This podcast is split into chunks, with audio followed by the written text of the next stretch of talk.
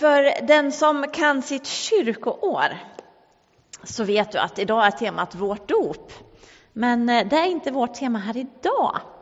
För vi har fått kasta om lite vem som predikar den här. Jag skulle egentligen predikat nästa söndag. Och så hade jag redan hunnit förbereda, börja förbereda min predikan och så hoppade jag liksom in här istället. Så idag ska jag predika om kallelsen till Guds rike. Men det går bra ändå va? Jag tror det. Ja, vi kör. Vilken tur att ni sa ja så att jag inte behövde ändra här. Vi ska se om vi får upp någon liten bild där också. Jag ska läsa ifrån Markus evangeliet. Och ni får gärna grabba tag i en bibel, eller om ni har på mobilen. Men det finns silvriga biblar i eh, bänkraderna. Slå gärna upp Markus evangeliet kapitel 2, vers 13 till 17. Och rubriken där är Tullindrivaren Levi kallas. Och han gick längs sjön igen, Jesus alltså. Alla människorna kom till honom och han undervisade dem. När han gick där fick han se Levi, Alfaios son, sitta utanför tullhuset. Och han sade till honom, följ mig. Och Levi steg upp och följde honom. När Jesus sedan låg till bords i hans hus var det många tullindrivare och syndare som låg till bords tillsammans med honom och hans lärjungar för det var många som följde honom. När de skriftlärda bland fariseerna fick se att han åt med syndare och tullindrivare sade de till hans lärjungar Äter han med tullindrivare och syndare? Jesus hörde det och sa det är inte de friska som behöver läkare utan de sjuka. Jag har inte kommit för att kalla rättfärdiga, utan syndare. Det här är en sån kallelseberättelse som det finns några stycken i Bibeln, när Jesus kallar sina lärjungar. Jag har alltid varit fascinerad över dem, att Jesus kommer och säger Följ mig, och så liksom kastar dem, lämnar dem allt och går med honom. Och jag tänker, hur skulle liksom det skett idag? Tänk om det hade kommit fram en man till dig på jobbet eller i skolan eller på stan och sagt följ mig. Inte så troligt att man hade gjort det. Snarare kanske ringt polisen nästan.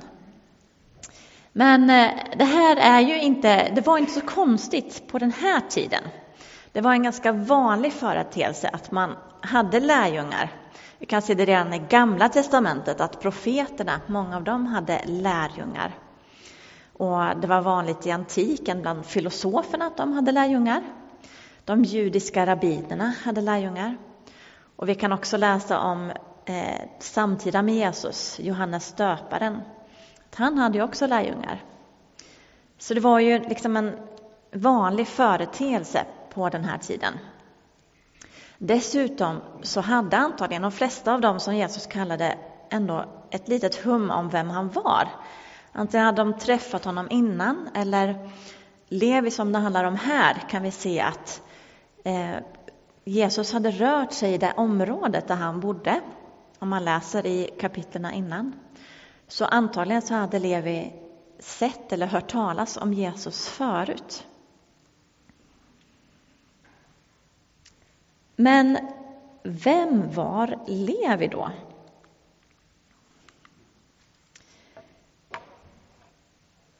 Levi hade två namn, vilket inte var så ovanligt på den här tiden. Man hade ofta ett hebreiskt och ett grekiskt namn. Och hans hebreiska namn var Levi. Men hans grekiska namn var Matteus. Då kanske man får en så här, aha, Matteus, det har man ju hört. Och det är alltså den lärjunge som sen skrev Matteus evangeliet. Han blev alltså författare sen till ett av evangelierna. Och när man läser tänker man kanske Levi, vem är det? Honom har jag inte riktigt koll på, men det är alltså Matteus. Eh, han var också tullindrivare, som det står här. Och tullindrivare står det också en del om. Man möter på dem i Bibeln, men kanske ändå lite svårt att, veta vad är det de gör egentligen. Och på den här tiden, liksom nu, så betalade man skatt. Det var ju romarna som hade ockuperat landet och man betalade skatt då till ockupationsmakten. Och dels skatt på inkomst, det var vissa som jobbade med det, att driva in inkomstskatt. Och så betalade man skatt på varor. Det gör vi ju idag också. Men då var det tullindrivare som drev in den tullen då. Och de var utplacerade eh, där man liksom gick in till städerna, vid broar och vid portar och sådär. För att de som skulle in till staden och sälja djur, olja, slavar, kryddor, vad det nu var, så skulle man betala en viss del skatt på det då. Men så var det ju så att eh, de här tullindrivarna, de tog ju ofta ut en liten extra skatt. Så istället för att säga att eh, du får betala 20 procent i skatt som den romerska ockupationsmakten ville ha, så kanske de sa att Nej, men här är det 40 procent skatt. Så tog de 20 procent själva. Så de var ofta väldigt rika och väldigt illa omtyckta av folket eftersom de lurade av folk pengar. Dessutom jobbade de ju då för ockupationsmakten. Så det är ju lite som om vi ska jämföra med någonting idag. Om en ukrainare jobbar för Ryssland i Ukraina. Då kan man förstå att de var ju inte så populära. Man, man kan ju förstå varför också kanske. Men eh, Jesus kallar Levi. Och kanske just av den här anledningen att Levi var illa omtyckt bland judar så kanske Levi blir ganska förvånad ändå över att han blir kallad. Men han tackar ja till kallelsen att följa Jesus. Och liksom alla andra lärjungar och även oss idag så innebär ju kallelsen på ett sätt att man faktiskt lämnar någonting också. Många av de andra lärjungarna hade kanske inte så mycket materiellt att lämna, men man kanske lämnade familj och vänner. Men Levi, han hade ju faktiskt stora tillgångar och var kanske den lärjunge som hade mest materiellt att liksom förlora på att följa Jesus. Men eh, han hade också saker att vinna på det. Han eh, får ett helt nytt sammanhang, han får nya vänner, han blir kanske socialt accepterad igen. Och nu har jag pratat en del om kallelse. Det kanske inte är så jätte... Jag vet inte hur mycket vi pratar om kallelse idag, hur vanligt det är. Eh, förr var det nog betydligt vanligare och då pratade man ju om kallelsen som kallelse till heltidsjobb i liksom Guds rike. Ofta menade man att kallelse, det var ju de som blev kallade till pastor eller missionär eller evangelist. Och det fick jag höra när jag skulle läsa teologi på Örebro Missionsskola. Så kom de äldre fram framförallt i församlingen och sa Jaha, har du blivit kallad? Och man förstod att det liksom var något speciellt sådär. Men om vi ska se på den här bibeltexten så att vara kallad, vad innebär det egentligen? Jesus säger ju inte till Levi, nu kallar jag dig till apostel. Utan det Jesus säger är, följ mig. Det är liksom Jesus första kallelse till Levi. Följ mig. Och det är Jesu kallelse till oss idag också. Det är ju att följa Jesus.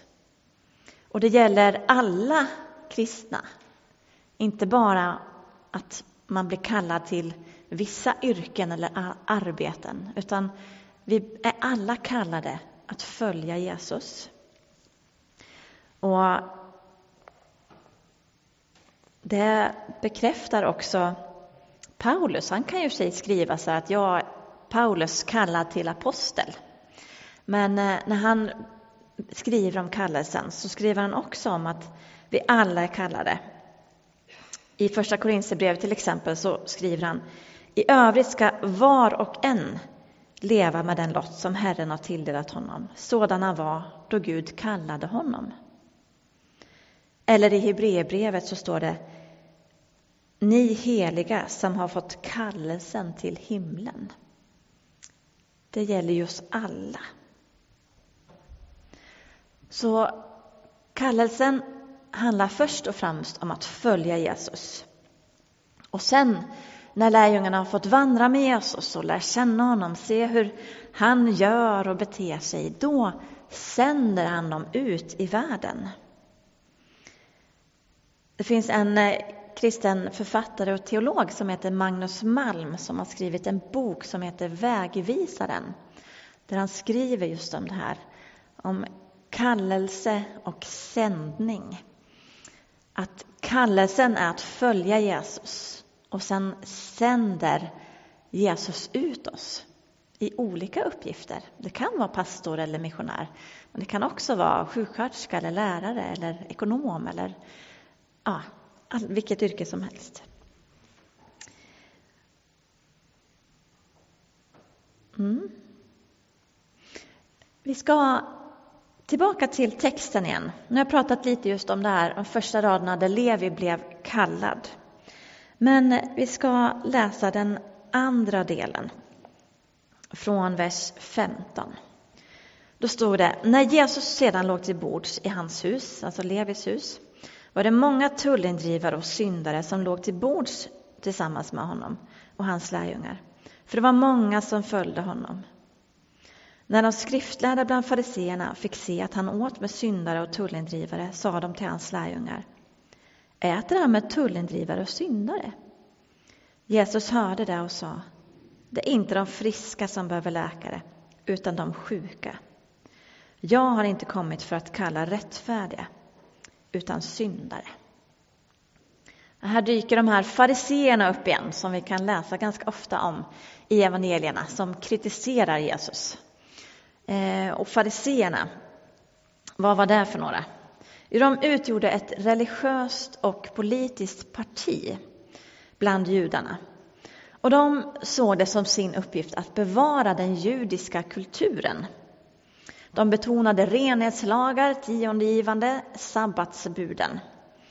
Och på så sätt så kunde de upprätthålla den judiska identiteten då, även om de var under en ockupationsmakt. De kritiserade ofta Jesus för att han inte följde de här lagarna. Och I den här texten så handlar det alltså om att han umgicks med tullindrivare och syndare. Och inte bara umgicks med, utan han till och med kallar en av dem till sin lärjunge. Och jag tänkte när jag läste den här texten att det hade varit så intressant att veta hur Levi mottogs bland de andra lärjungarna. Det kan ju inte skett helt friktionsfritt. De andra lärjungarna var ju också judar och hade säkert samma liksom hat och förakt mot tullindrivare som övriga judar. Hur blev det när han skulle komma och bli en del av deras grupp? kan inte skett helt friktionsfritt, men vi, vi, kan inte läsa om det någonstans direkt i, i evangelierna.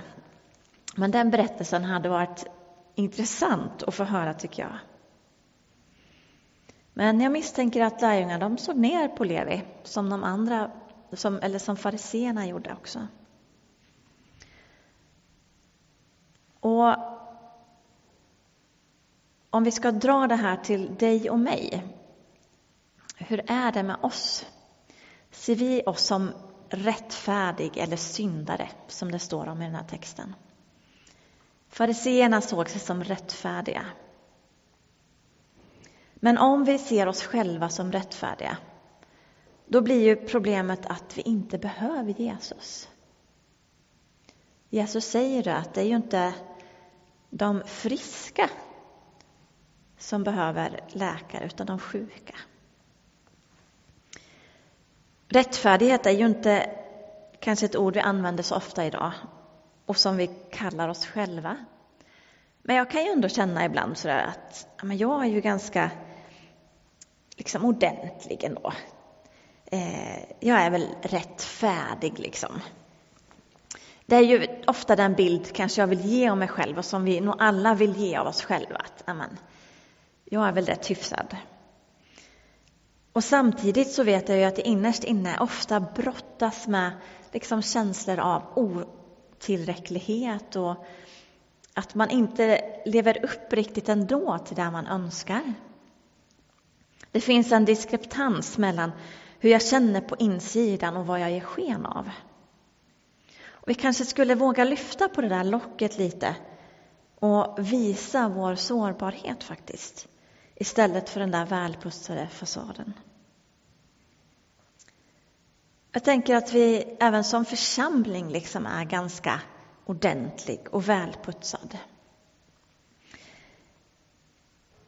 Vi är en ganska homogen grupp människor som träffas, även om vi kanske har liksom olika, olika vardag. En del kanske är studenter, andra jobbar, andra är pensionärer. Men vi tillhör ändå ungefär samma samhällsskikt sådär. Jag har tänkt flera gånger och har sagt i den här framtidsgruppen som vi har, som funderar lite på hur vi är som församling och vart vi vill i framtiden, att jag tycker vi skulle behöva lite mer stök i vår församling. Lite stökigare församling. Och med det menar jag inte stök som i att det ska vara ostädat eller att vi ska ha konflikter eller så. Det är inte det jag menar. Men jag menar att jag tror att vi skulle behöva en större mångfald. Inte bara medelsvenssons.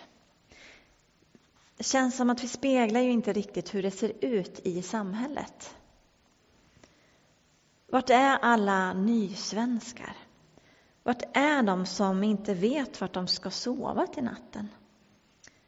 Vart är de som inte får ekonomin att gå runt? Missbrukaren, den kriminella och så vidare. Här tror jag att vi har missat någonting.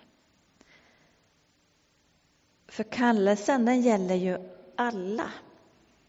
Både dig och mig, men alla människor i vårt samhälle. Och som församling är vi ju kallade, eller sända, ut i världen. Inte bara till, till de som är som oss. Varför finns inte en större representation? Kan det ha någonting med den här lite välputsade fasaden att göra? Kan alla känna sig hemma i vår församling och känna att man har en naturlig plats, att man är en naturlig del? Många tycker, som, som kommer hit tycker att vi är en väldigt välkomnande och varm församling. Och det är ju fantastiskt. Så jag tror att vi, vi är ändå bra på att möta de som kommer hit. Men frågan gäller ju liksom de som inte kommer hit. Vad beror det på? Varför når vi inte de människorna? Jesus han gick ju till människor i samhällets utkant. Och de religiösa kritiserade honom för det. Hur hade det varit om Jesus kom hit idag? Vart hade han gått då? Antagligen inte så ofta kanske hit, utan han hade kanske hängt mer på hela människan eller eh, vid Juneporten om nätterna. Lekt med barn i utsatta områden, ätit hemma hos den ensamstående. Vi har svarat ja till kallelsen på att följa Jesus. Och det är bra. Men som församling så har vi missat kallelsen att gå ut till alla folk. Tänk alla Levi som vi missar. Som är kallade att skriva vår tids kristna historia. Så jag skulle vilja uppmuntra både dig och mig att vara med både och be för hur ska vi nå ut till dem som inte hittar hit. Och att också vara med att gå. Att ta Jesu sändning också. Och att följa honom till de områden där vi inte är än. För du är kallad att följa Jesus. Och du är också sänd ut i världen till att kalla andra människor. Ska vi be tillsammans? Jesus, tack att du har kallat oss att följa dig och tack att vi bara får Eh, ja, men släppa allt och det kan ju vara svårt för oss också. Men hjälp oss med det Herre och tack att vi bara får, vi får haka på dig, vi får följa i dina fotspår. Tack för allting som du vill lära oss i din närhet. Och hjälp oss också när du sänder ut oss i världen. Hjälp oss att hitta vår plats, både som individer men också som församling. Du ser att vi är ganska lika, vi som är här. Jag ber Herre att du skulle hjälpa oss att eh, få en större mångfald i vår församling.